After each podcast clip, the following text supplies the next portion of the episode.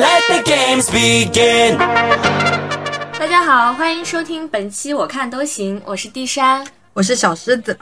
我是小薇最近大家都看《消失的她》了吗？因为这部电影在网上的讨论度也比较高啊，然后我们大家都去看了一下这部电影，然后想和大家聊一聊这个电影相关的一些感受，以及延伸的关于伴侣相处中的一些算计的一些思考。呃，不过这部电影我看的时候，我迟到了十分钟啊，前面十分钟我是没有、没有看到什么内容的。但我想先花痴的说一句，哎呀，朱一龙演技真是太好了，那我要花痴的说一句，倪妮真是太漂亮了，我喜欢。哦是的，真的是太养眼了，太漂亮了。小薇呢？我我我我没什么感觉对这部电影，因为，哎呀，我就是，哎呀，我就是我都没看完，我都坚持不到看完。不过说实话，对于嗯，怎么说呢，我自己来说，如果我打分的话，我可能满分十分，我可能就打个七点五吧。嗯，我七吧，嗯我觉啊，得也最多就七了。我五吧，因为我这只看了一半。那你就是一半给了满分啊？哎，好的好的，没有没关系，我们三个人的打分也就是也不具备什么 什么代表性。啊，参考意义。对对对，也没有什么参考意义，主观的。对，非常主观。我就我感觉这部片给我的感觉有点，怎么感觉有点偏艺术片的感觉呢？我觉得它主打的其实是一个悬疑反转嘛，但是它这个反转做的很差，就是在最开始他说他有个朋友，然后朋友是话剧导演，还拿了奖，我就已经可以猜到后面所有的这个进展了。，哦那你还挺厉害的。我是看到一半，我看到那个什么纹身后，我才我才就是开玩笑的跟我对象说，哎，该不会这个陈麦就是她她的那个那个什么那个闺蜜吧？结果还瞎瞎说啊，真的就是说中了。就这个结尾结的有点，嗯，有点让人嗯，对，然后我就觉得结尾。就是他最后把那个怀孕了的照片，然后给那个何飞看的时候，何飞他的那个反应，我是非常不能理解。你是怎么理解那个反应的？就我一开始以为是，呃，他虽然是对自己杀害了自己的妻子毫无悔意，但是看到小孩之后，他就突然后悔了。但是我后面仔细想想，我觉得这完全不符合逻辑啊。一开始我也是你这么想的，但我后面看的解读，又他们说何飞看到那张怀孕照后就后悔了，就自己原本可以不需要去动手杀死他老婆的，就有了孩子后，他就可以拿孩子去绑架他老婆。他们说的是这个解读，那这个解读我比较能够接受。对我也是看了这个解读，我觉得啊，如果这么想的话，确实好像他其实他最后那么痛恨、那么后悔，其实只是后悔他自己做了一些没有必要的事情。我还有看到一个解读是让我还蛮感觉还蛮蛮蛮震撼的、有一个说法说李木子他在潜水馆里面那个设备坏了，也是何飞策划的。然后说他最后就何飞还要说服自己，还会说服自己说你原本就是会死掉，死会死掉的，只是我救你的命是我救的，你早该死了，我杀了你，只是把一切都还原了而已，没有损害了什么。哦，我看到这个解读后，我觉得哇，好震撼哦。就这部电影给我的感觉，让我很震撼的地方是它里面有很多的小细节，我觉得就是导演真的设计的很好。但是从整个故事线来说，我这边可能我就觉得也就一般吧。要不怎么说渣男最懂渣男呢？毕竟是陈思诚拍的，是吧？是的。呃，但但我觉得他不是，就是网上都在说何非是渣男，但我觉得他不是渣了，哎，就是他已经是人性的坏，对，恶。坏到极致了，就就已经是都不是渣男了。我看的时候一直在想，做人怎么可以这样，哦，就这么坏？哎，反正我看这部电影的时候，因为它不是根据那个泰国坠崖案改编的吗？它其实有好多个案件，真实的案件融是的，还有那个泰国的那个人那个字念什么？的那个人质是吗人质，对，我觉得就是他改编过的嘛，所以加上他那个标题，之前不是有一部电影叫《消失的爱人》吗？嗯，我不知道。就是我看到那个标题老的电影了。对我看到那个标题的时候，我就觉得，哎，这个这个这两个名字怎么那么像啊？然后嗯后来我一直以为它是跟那个原作，就是它是跟那个原作有一点像，但后来我发现它是跟那个泰泰国的那个案子，还有很多其他的案子啊，总之就是因为它是有真实事件铺垫的嘛，然后其实你说它反转多吧，基本上也都能猜到，然后也不存在什么真的是有那种让人大吃一惊的反转。我看，因为他前面开头的话，不是就是突然蹦出来了一个呃，他所谓的妻子嘛，这个事情其实我觉得这个设计，嗯，我个人观感来讲，我觉得有点莫名其妙。就是他可能想制造这种悬疑点吧，但是但是既然他是有一个真实事件铺垫的，那我觉得就很好，一下就能看出来。我个人觉得，从剧情角度来讲，就是这个剧情的处理，我也觉得有点有点，我说个不好听的，我觉得有点做作。我觉得可能这部片。导演想给我们表达的根本就不是剧情，他可能就是想用各种真实的痛击社会现实。对对对对，就是想去抨击的，想走这种路线。当然，我也不知道我的解读对不对嘛。哦，回归到这个这个电影本身啊，就是像那个男主不是赌博什么的嘛？哎呀，我觉得赌博我是很很痛恨，赌狗不得好死。对，不得好死。嗯，我不知道我有没有跟你们讲过，以前谈了一个有一个男朋友，谈了好几年。有个对象谈了好几年，然后后面不是分手了嘛？就是因为他赌博了，然后也是跟剧里的何飞一样，就是赌博的人真的是他妈的没有人性的，就他真的是有各种各样的借口，然后各种各样的就给你各种各样花里胡哨的承诺啊什么，然后就为了下一次什么，然后根本就嗯戒不掉，就像何飞在里面写什么保证书啊什么之类的，所以我看的时候我就有点。嗯，就代入，呃，倒也没有代入了。我现在对这个事情也看也看淡了，这样就是觉得赌博这个事情真的是，一旦沉入了赌博，感觉整个人就人性就会，那个词叫什么泯灭还是什么？嗯嗯嗯，泯灭。那你这个前男友会找你借钱吗？有啊，以前而且，呃，不是说借钱，他会用各种各样的借口来骗你的钱，然后当他骗钱的时候还不知道他是涉涉及赌博。哎，对啊，我感觉这种真的很恐怖，就是一个对，就他们的生活，他就会把生活里面去设计成一部戏，然后他自己就是导演，然后在导各种各样的戏，就像何非一样，他不就是导了一出带着他老婆去泰国什么庆祝他们一周年的那个戏嘛，然后其实就有很多真实的目的，但是我当时那个前任也是会导各种各样的。戏就对了，然后目的都是比较强烈的，要么骗你钱，要么就要你为他付出一些什么。天呐，好恐怖！我觉得这种事情是藏不住的吧，而且像现在的话，大家会越来越敏感。有的时候，如果一个人他突然非常需要资金啊什么的，就不由会往那个方向去想。哎，我还看了一段，我我还把它保存下来了，我把那个短视频的文案念给你们听一下啊，不知道你没有看到。假设沈曼没有继续揭穿何飞，然后何飞呢顺利立案啊，回国两年后他就会继承遗产。按照他的尿性，很快就会把遗产全部都输光了，然后又欠下一屁股的债。走投无路的他开始在网上讲述他和李木子的爱情故事，凭借自己无害的形象和深情的人设，吸引了大量粉丝。有了粉丝后呢，他开始直播带货。财源滚滚，我靠！四年之后，他恢复法律意义上的单身。女粉丝因为他的外形、他的故事、他的深情前仆后继，就差点忘了说他的 ID 是老婆孩子。我操！你刚刚说到一半，我就马上就已经联想到这个事情了。就我当时看了后，就在哦天呐，因为那个这个男的也是很让我很大跌眼镜，就哎。然后他后面这个男的，他不是我看到还有一些人拍他。在一些场面上和他的粉丝在在都不知道是什么粉丝聚会什么，然后我感觉我就感觉好像哇，好像邪教在聚会一样的，好可怕，很可怕。而且他超级会利用舆论的，对对对，他特别会利用舆论，而且一开始他塑造的那个人设就是我靠，感觉非常的深情啊，深情啊。我以前也是吃他这套的，但是我心里我总有一点点觉得奇怪，就是我看他去。看到了老婆孩子，然后去祭拜的时候，呃，然后都会拍一张照片，拍他们那个墓，然后发到他的微博。然后我当时我就因为那些事情还没有爆出来，我当时我就觉得奇怪，我说你真的爱你的妻子，爱你的孩子的话，为什么这种动作你都要发上来，都要发到一个公开的媒体上，然后去好像要去博人的眼球一样。但我当当时我就心里就微微有这种感觉，但是没有去很在意我这个感觉。等到后面这些事情都爆出来后，你联想后就发现，哇，天呐，这个男的太可怕了。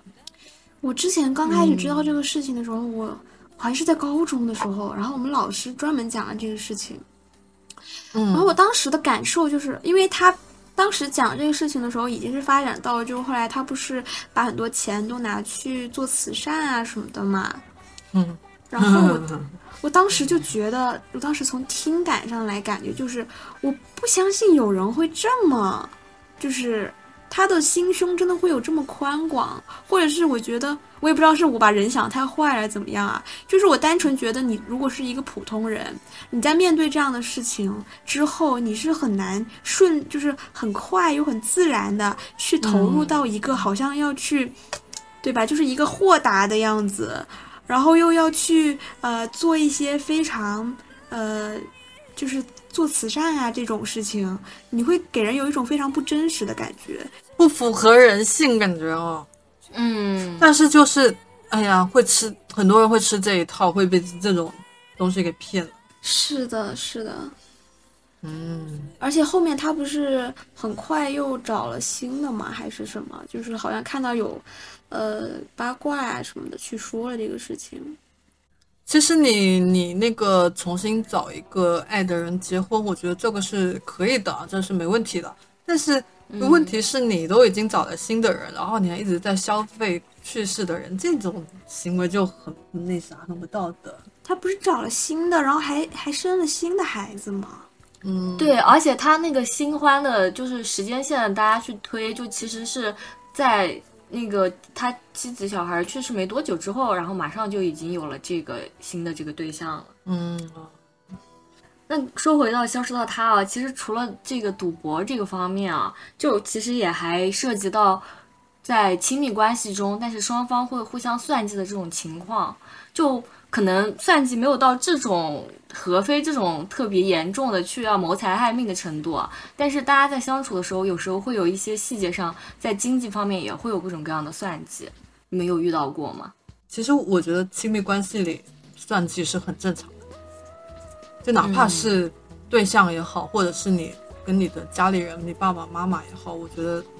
算计都是还蛮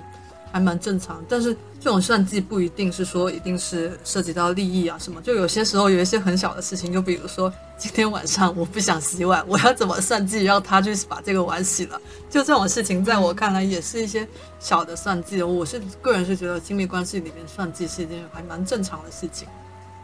但是如果说是，嗯，涉及到很大的经济啊这种，那就是另一个方面了。就你像你刚刚说的那种做家务活啊，或者是什么样的那种小算计，其实就是大家也都有一种心知肚明，然后 但是呃就无伤大雅的那种感觉嘛。对，但是经济方面的算计，有时候就是他背后去对着你做一些小动作，然后你又不知道瞒着你，然后你知道了之后会有一种非常寒心的感觉。哎，但是刚刚说的第三说，呃，那种日常的小算计无伤大雅，但是。呃，我有点不同的意见啊，就我觉得这种哦。日常这种小算计，如果说你天天去算人算计人家这种小事情，长久的累积下来也是会伤害感情的。哎，对我我我觉得这个也是一个很很很好的点，就是我刚才也在想啊，就是因为大家都会聊到算计这个事儿嘛，包括最近特别多，我就在想，有一些确实你生活当中难免你会在一段关系里面，你可能会存在这种情况，然后我就在想，那你说，嗯，就是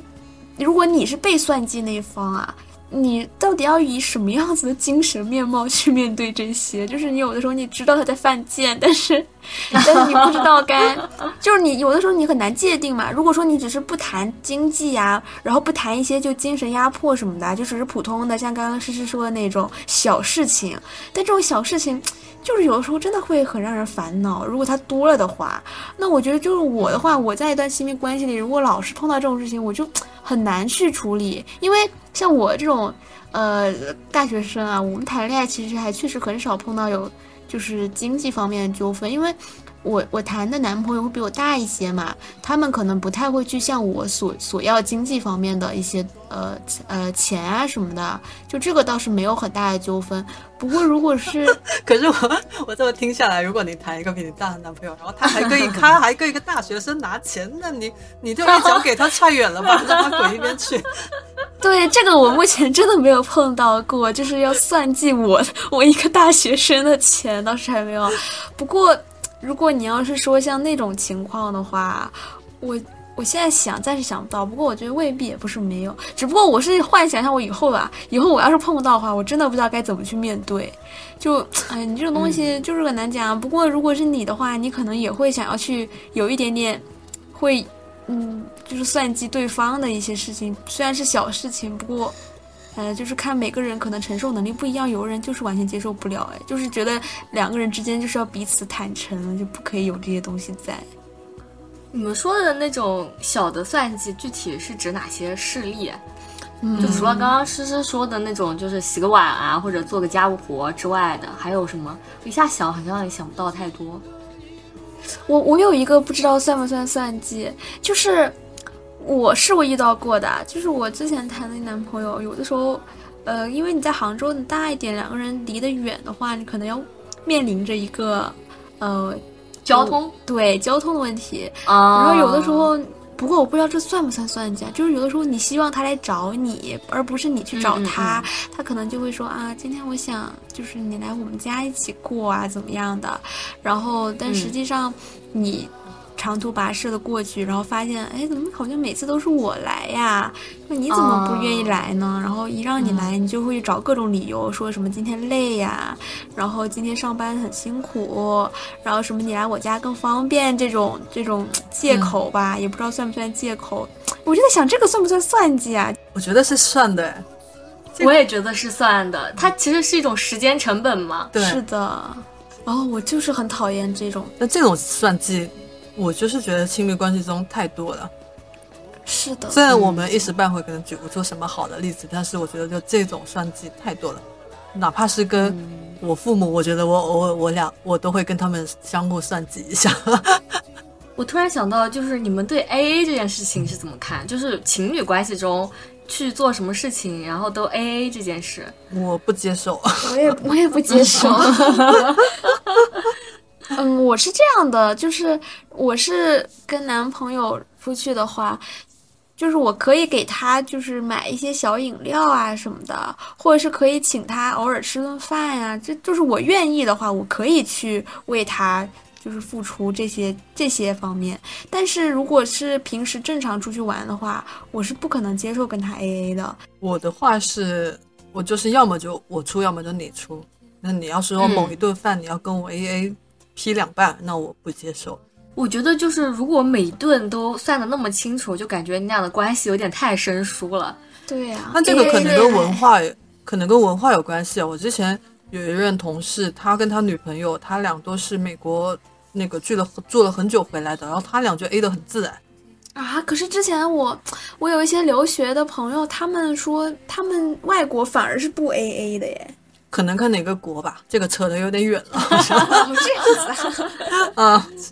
因为我觉得这也算是经济上的一个考量吧。因为我感觉很多男性他会觉得，为什么在一起就是一定要我出大头？就他会觉得你这个女的太拜金，就是现在的这种现在拜金已经二十块钱也算拜金啊。除了 A A 这件事情啊，还有就是最近网上不是说到有一个彩礼的新规定嘛？对，啊，对，新规定是法律上的规定还是什么人民间的规定啊？这个规定好像它并不是明确的列在法律里面啊，然后已经辟谣了，但是当时在网络上引起了一些讨论。它主要就是说，单次转账超过三千或者累计超过三万的赠与，分手之后是可以要求对方返还。然后恋爱期间呢，帮衬对方支付房款、车款，还有分手后可以要求对方偿还。另外就是分手后彩礼超过十万元的部分要全部返还，十万元以内的按照部分比例返还。然后这个，呃，评论就很多男性啊，他们的评论是，呃，就是喜大普奔，彩礼立法了，呃，没事儿可以花点钱哄女朋友了，然后分手还能要回来，零存整取还能白嫖，兄弟们赶紧冲，就是有这种这个这网络的一些言论。这个法规是是被辟谣的，对吧？对对对，我听到后我觉得心好累啊，但是他们的反应是很真实的。就是这种就对，哎呀，你说这种算计吧，真的是，嗯，但我身边我是确实有遇到过一个，就是这个男孩子吧，家里是条件是确实是不错的，然后女孩子家里条件确实是还挺一般的，然后女孩子家里出了一些事情也是男朋友他们家出那个出钱啊帮忙搞定的，嗯，男孩子还买了一辆车给女孩子，后面两个人就感情也出现了一些破裂吧，然后要分手，然后分手后就这个男的。一群哥们儿吧，就主张要他，因为他们那群哥们里面有一个律师嘛，然后就还很正义的要主张帮他去把以前给女方的那些钱啊、车子啊什么给要回来，还有好像彩礼我忘了有没有付啊。我当时听了后，我的心情蛮复杂的，因为，哎呀，这话也不知道当不当讲，因为我我我个人来说，我是不太喜欢那个女生，而且我是知道那个女生是在那个男的身身上是用了很多手段的。就得到那些东西，然后我听了后，我就心情很复杂，我就不知道我应该要支持哪一方，你知道吗？就感觉就感觉你男的你付出了你就付出了，你还要去要回来，而且有没有人逼着你？但是你又知道这个女生是在他身上是有耍了一些手段的，又觉得说，嗯，我又好像这个男生对这个男生来说不太公平，哎呀，就很墙头草，就我是就这样觉得，就是我我感觉本身要回来这个事情就挺奇葩的，就不管你们之间可能存在什么样子的过节啊，但起码我觉得，既然我的这种付出是在我们两个。已经是确定的关系当中去付出的，那我就没有任何的理由再去把它要回来，而且要回来这本来就是一件很不体面的事情。就是我是那种我送出去的东西，我是绝对不可能再要回来的人，可能就是觉得，嗯，即使是我们可能真的有过很多很糟糕的一些呃过往，但是既然我是自愿付出的，那我自愿付出的东西其实没有理由再要回来了。那再要回来的话，可能在本来就是两个人已经很不体面了，你这样子又要去要，其实也很难很难去，就是它很难看，整个事情也很麻烦。我可能是那种不会花很多精力去要回这些东西的人。嗯。我们应该都不会是吧？正常人我感觉应该都不太会吧。嗯。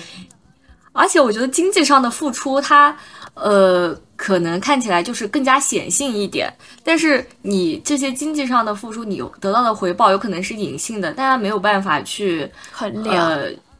对衡衡量。但是其实你的这些经济上的付出是有得到回报的，你只是在可能分手后，你把这些回报忽视了，你只是去关注你自己的那些付出。嗯，确实是的。那之前不是网上，我也不知道是真的假的，网上是有在说什么给别人给对另一半转账的时候要写一个什么赠与还是什么，然后说说这样的话，分手后这笔钱就要不回来。让我想说，哎呦，如果真的我的另一半他给我他给我红包还是什么，然后我要他把这两个字写上后再给我，哇，人家是什么心情啊？这种行为本身就很不利于亲密关系的深入吧。啊，我听了后我就觉得，对，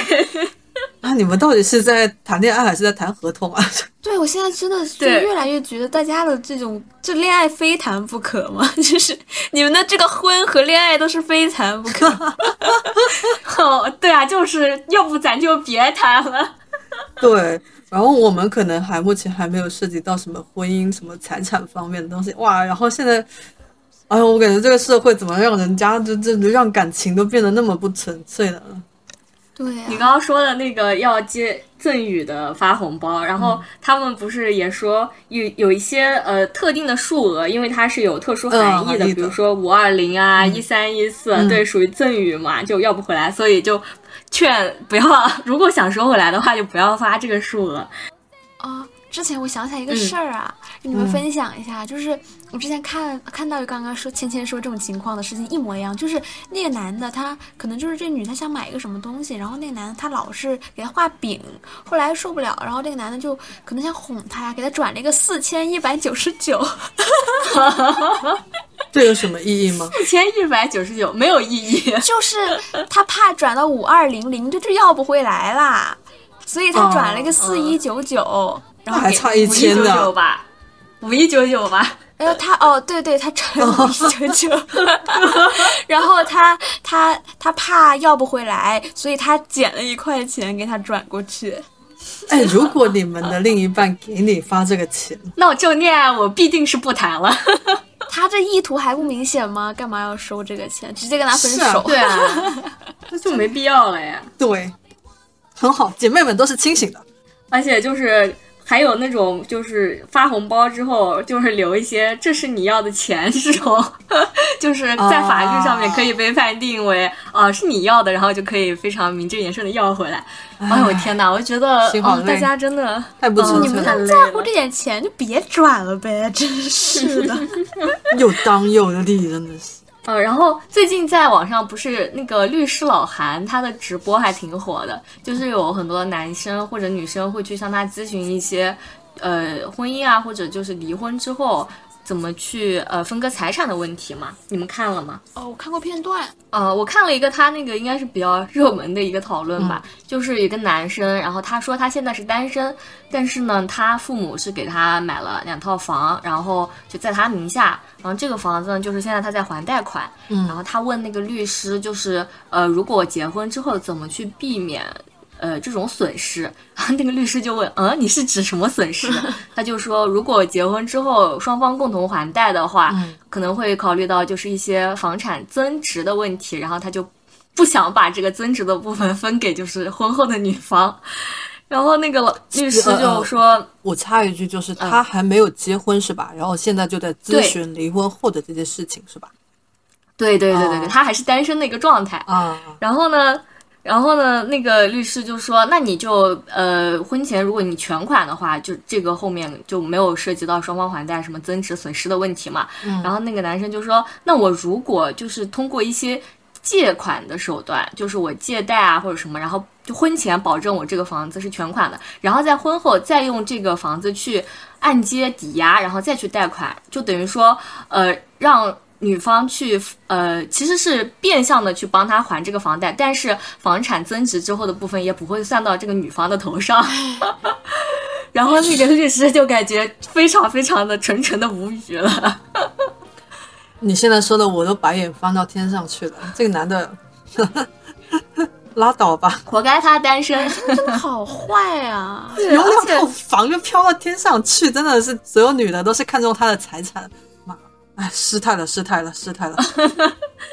刚刚我们也有聊到彩礼返还这个新规，虽然已经被辟谣了，但是不知道大家对彩礼是什么看法？就是因为现在网络上很多对彩礼的看法各执一词嘛，大部分人可能也会觉得它是一个比较偏封建的一种不太好的习俗。我个人我是很讨厌中国的这个彩礼的这个习俗，那我觉得这个东西就，哎呀，就就你看彩礼的用途，现在我们国内反正据我所知啊，彩礼有几种用途，一种就是男方把这笔钱拿了，然后去给女方的父母，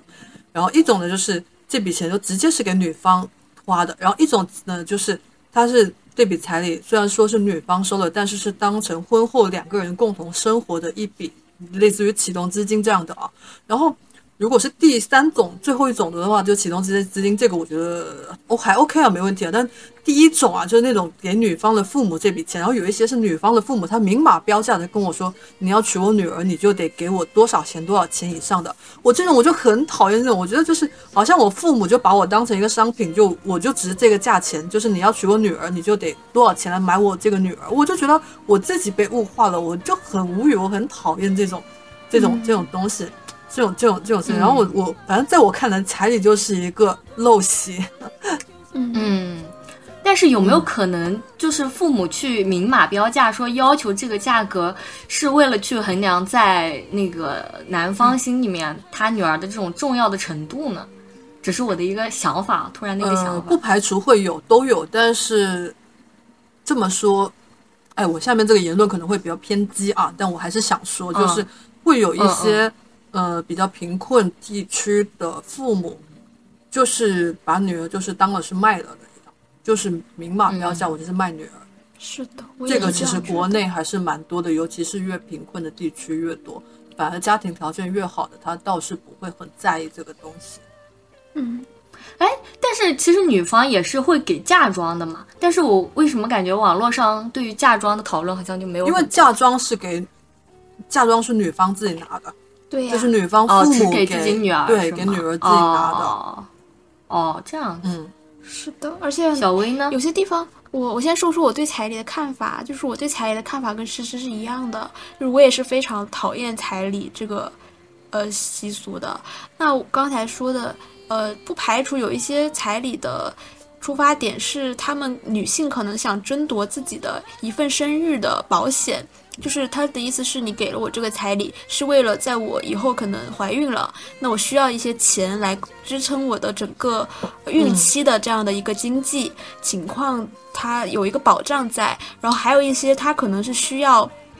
就是说，呃。你给了我这个彩礼，像刚才芊芊说的，就是可能我的父母需要看到你的用心，呃，你是把我放在一个非常重要的位置的，那我们可能才放心把我的女儿交给你这种情况，这个我就不做评价，每个人有自己的想法。不过我个人来讲，我很讨厌这个彩礼，因为为什么？就是我觉得我作为一个女人，我也是一个正常人，我在参与这种婚姻的一个呃关系里，我不需要任何人为我支付什么保险，就是。这个东西，这个钱，我个人觉得是很多的，因为现在可以在网上看到彩礼已经是十万、十几万、二十万都有了。那我拿到这笔钱，我觉得我不可能真的可以理所应当的去拿。就是之前我有一个非常喜欢的呃女女权女性主义的博主，她有一个视频，就是专门跟她的好朋友们去讨论彩礼这个问题。呃，他们有一个环节是说支持彩礼的，请站到一边，然后不支持彩礼站在那边。我当时就记得这个博主，他就很坚定的站在了不支持的那里，然后他的其他所有的朋友都站在支持的那边。他的理由就是跟我刚才想的一样，就是他认为他是没有理由，也可以说是他没有可以马上想到的理由，说我能够心安理得的去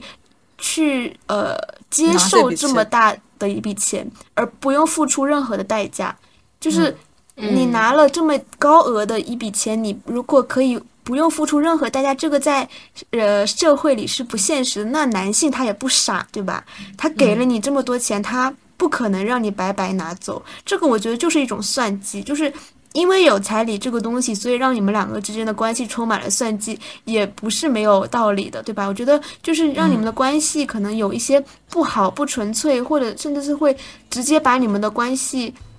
结束掉的东西，我觉得彩礼是其中的一个问题。那我个人是非常不支持彩礼的。我很认同小 B 刚才说的那个观点，就是天下没有白来的钱。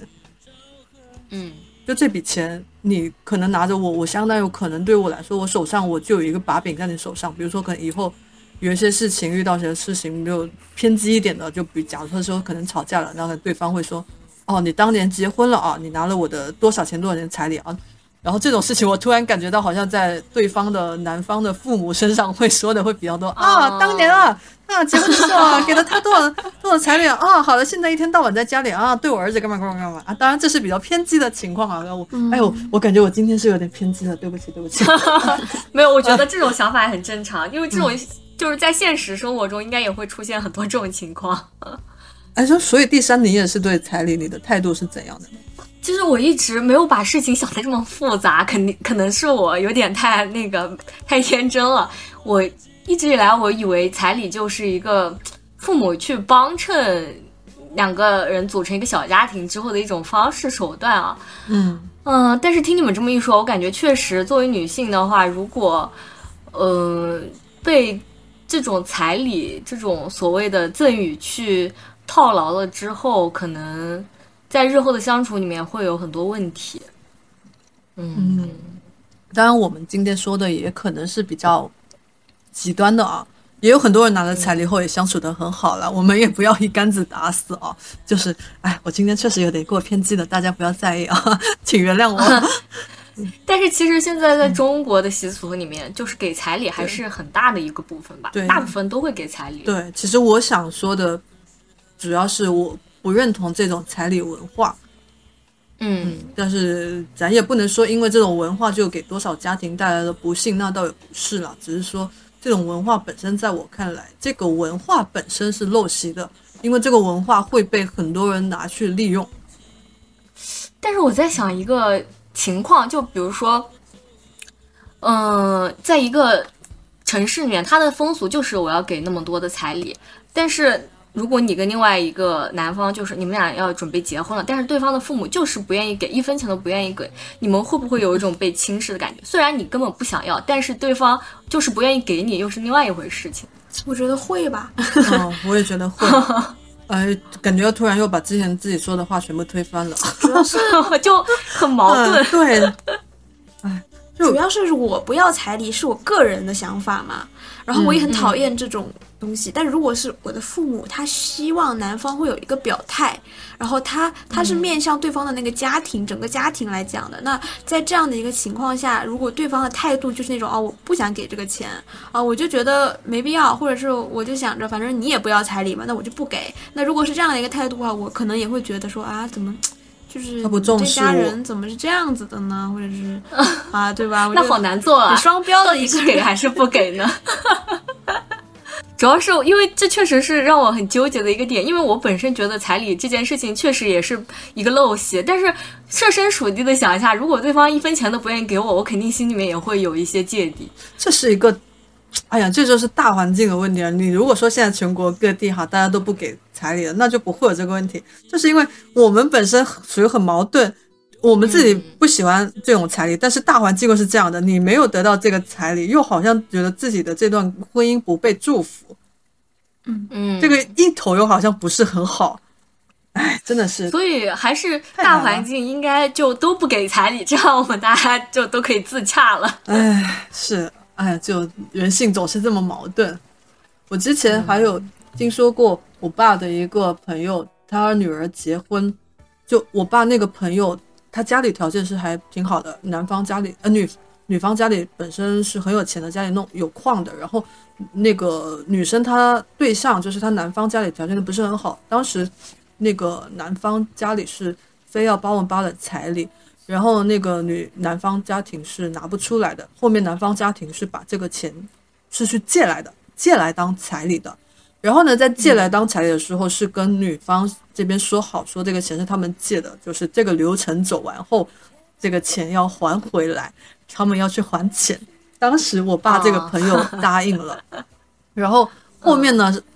我爸这个朋友也也有点也有点那啥，就不想还给他了。这个彩礼拿完后不想还给对方了，然后还跟我爸说，然后我爸就说：“哎，你这就……我爸就去想了人家，也就说你这就这就不什么不不太道德之类的啊！明明你都答应人家要还给人家，现在现在你又不还啥的。但是这个叔叔他就觉得，这个觉得彩礼本身就是应该的事情哈。我因为他对他们家来说，他其实他是看不起的八万八的，但是对男方家庭来说，八万八已经是一个天文数字了。然后他就觉得才八万八，我收你没有什么，你们就自己去想办法好了。这个就是我才收你八万八，已经对你很客气了。他就是这种想法啊。然后最后反正有没有还我也不知道，我就听我爸说的这个事儿。我当时也是门当户对的重要性、啊。好无语啊。哦，我也在想，这个其实就是经济条件差异导致的。嗯，哎呦，但是我我很纠结的一个点是，你既然人你既然你都答应了人家，好，我这个流程走完后，我把钱退还给你。哎，你要是不接受的话，你别答应啊！你为你为什么答应了，然后你还不给人家呢我？觉得他们从头到尾所有的行为都很诡异呀、就是为什么要去借彩礼，还要还回去？这就是贷款婚姻啊！就是这个婚 非结不可吗？就是现在，哎呀，我就很不能，也不能说不能接受吧，就是我自己有很矛盾的地方，就是感觉怎么婚姻越来越不纯粹了呢？就你看它本身可能就不是一个纯粹的东西。哎呀，扯远了，扯远了。那再说回到消失的她啊，其实刚刚小维也说了，他有涉及到背后很多关于，呃，什么泰国坠崖案啊，或者是那个泰国的人质案件的这种呃现实的原型。其实女性在不管是亲密关系当中，或者是在这种陌生人的环境当中，她们的生存都会涉及到一个潜在的危险因素。这阵子消失的他出来后，不是网上都有一句言论嘛，说嗯如果你生活中突然出现了一个异性，然后这个异性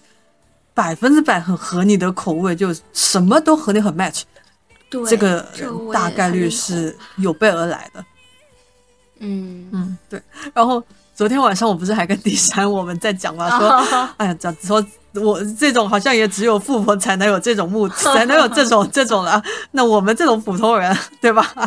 谁会为我们有备而来？也也不能这样讲啦，就是我觉得除了财产啊，还有生命啊，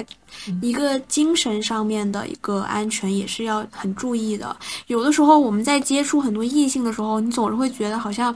哎，我们两个人怎么这么聊得来呀？说我们怎么有这么多共同爱好，这么多相同点？但实际上，其实大家在认识的时候，只会呈现出自己好的一面，而且也可能会故意迎合对方的这种情况存在。但是你们可能在真正相处之后，才会觉得这个人是一个他可能伤害了你呀、或者你们有很多很多不愉快的经历。我觉得这个也是要很警惕的，就是有的时候你遇到了一个新的人，你发现他你们两个很聊得来，其实这个时候、哦这个并不是一个好的信号，反而是要去警惕，因为我。个人来讲，我接触了很多男性，其实就发现，呃，有些有些男性他在你面前呈现出来的样子是非常好，但是你通过一些细节，你会发现他其实是一个非常不靠谱，而且跟你呈现在你面前的样子是完全不一样的。人不可能说演的就真的天衣无缝，所以就是你如果在认识别人的时候，一定要多观察对方。如果是你们是有就是想要发展成这种亲密关系的这种呃情况的话，就真的一定要多警惕。哇，小 B 这段讲的太好了，零零后给我上了一课，嗯，真的，我有种醍醐灌顶的感觉。对，因为之前我那个前男友，就是你们都认识那个哥嘛，他他其实就是这样的，就是我跟他认识的时候，真的感觉我们两个就是 soul mate，你们知道吗？就是就是他给我 我觉得，我觉得，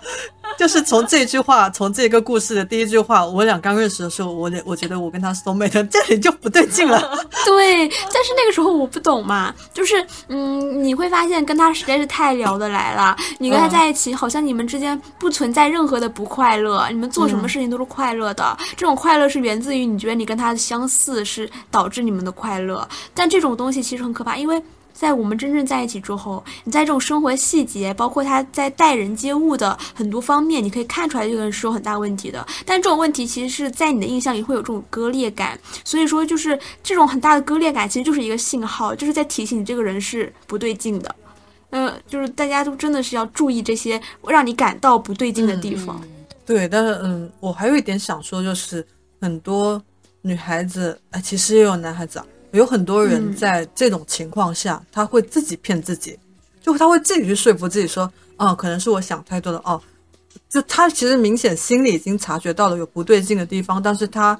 就是愿意去相信那个人，然后你只要愿意相信，你可以找到各种各样的理由去说服自己说，哦，我这个信号是不对的，对，其实就是还是要有，嗯，怎么说，要有多自信吧。嗯，但我总在想，他们到底图什么呢？你说谁图什么？男的图什么？女的图什么？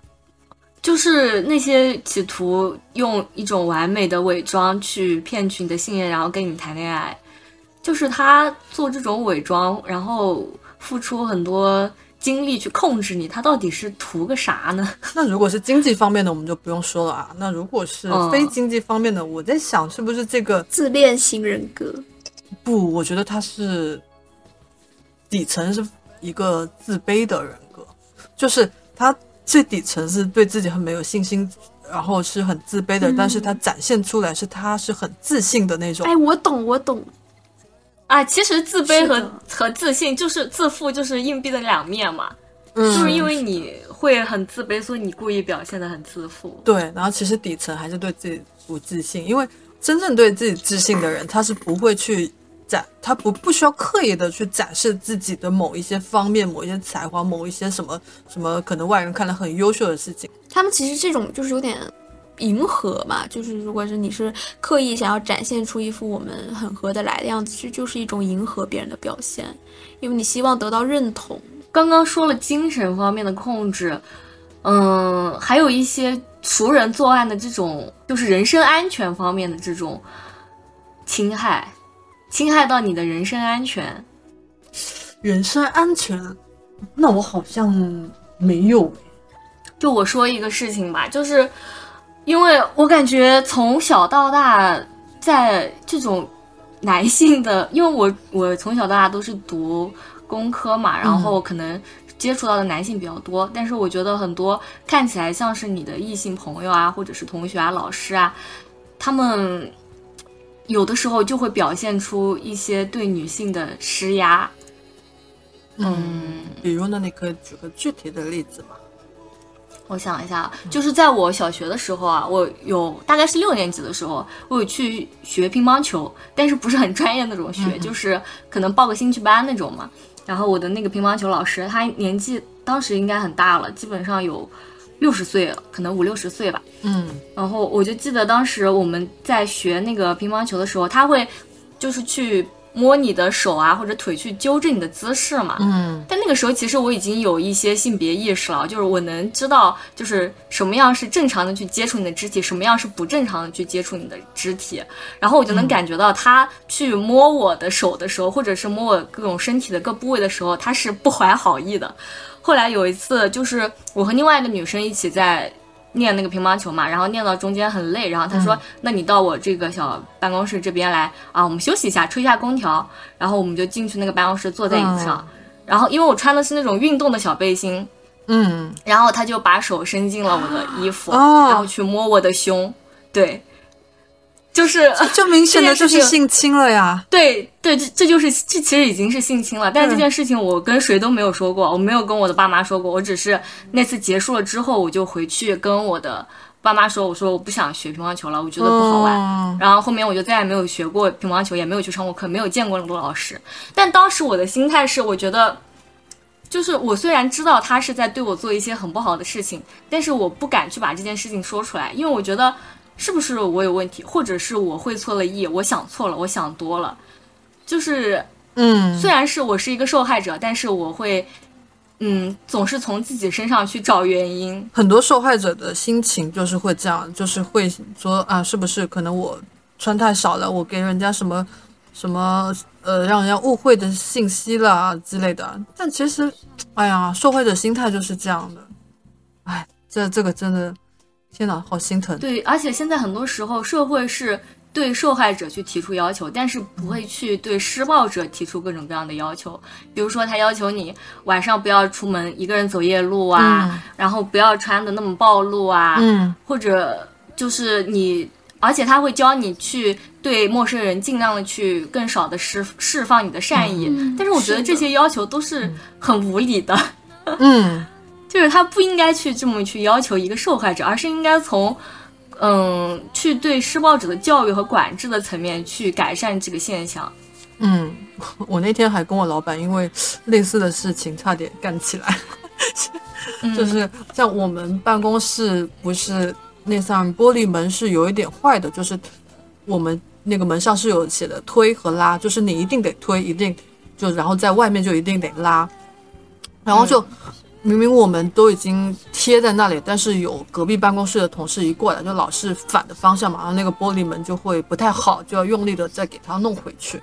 那天我老板就就在那里说：“哎呀，这个玻璃门老是这样说，我们这个标志说，我有时候哈不是他们做的不好，是我们这个标志贴的可能不太明显啊。然后说你你们弄几张 A 四纸啊，大大的给它贴上去，可能这个门就。”就就就以后他们就能看见了。说我们有时候我们要反反省一下自己是不是我们做的不够好，啊，然后就因为这个言论，然后后面我就不知道怎么扯，我就跟他，他就扯到一个说，就像什么女性什么，啊，应该是我我我我先提醒我说，我说那我不是很认同你这个观点。我说那如果按你这样说，那我如果说一个女性她在在路上然后被发生一些不好的事情，那还是这个女性的错了，女性还要去反省自己。然后他说，他就很大男子主义的跟我说。对啊，那你不想想，那那那他不不，比如不穿着暴露不怎么样的话，人家会去对他有什么什么那个吗？然后我说，我说，但是这不是他的错。他说，但是这受伤的就是这个他自己啊，他自己就要去反思啊。然后哇，我当时听了我就好气，你知道吗？然后我就说，为什么是这个社会就还是总是那种受害者有罪的言论？就，哎呦，就明明犯错的不是他们，但是大家都会去把罪给归到受害者的身上，就让人很生气。然后我我当时我就我们公司另一个同事他就说，就这些人吧，就他老板不是说那个推拉就让我们搞大一点的字贴上面嘛，然后他说这些人根本就不是看不见，他们就是无视。聊 emo 了。我觉得其实这就是一种集体对女性的语言的这种暴力。哎，女性真的是很难。哎、我们什么时候才可以生存在一个可以安全的独自走夜路又穿的很暴露的这种社会里面？再说回来，就是中国这方面已经做的比其他国家好很多了。确实，中国确实走夜路是在全世界都算是比较安全的，现在还是真的越来越好了。越来越法治。就改革都是需要时间的，就也不要太悲观吧，我们还是积极一点吧。不然我觉得，啊，我觉得如果一直以一种很悲观的心态活下去，就人还是会蛮累的。那，能尽量尽量积极一点吧。感觉其实我们这一期聊跟消失的她相关的也不是很多啊，但是没关系，我们嗯播客的主旨就是如我们播客名字一样，我看都行。对我看都行，我们都很随意的聊天。好了，那如果大家看过《消失的她》，也欢迎你在我们评论区给我们说一下你的一些感想啊。好，那我们下期再见哦，拜拜。拜。拜。拜。寻找痕迹，涌出来的情绪竟然有一点回忆。走在感情的世界里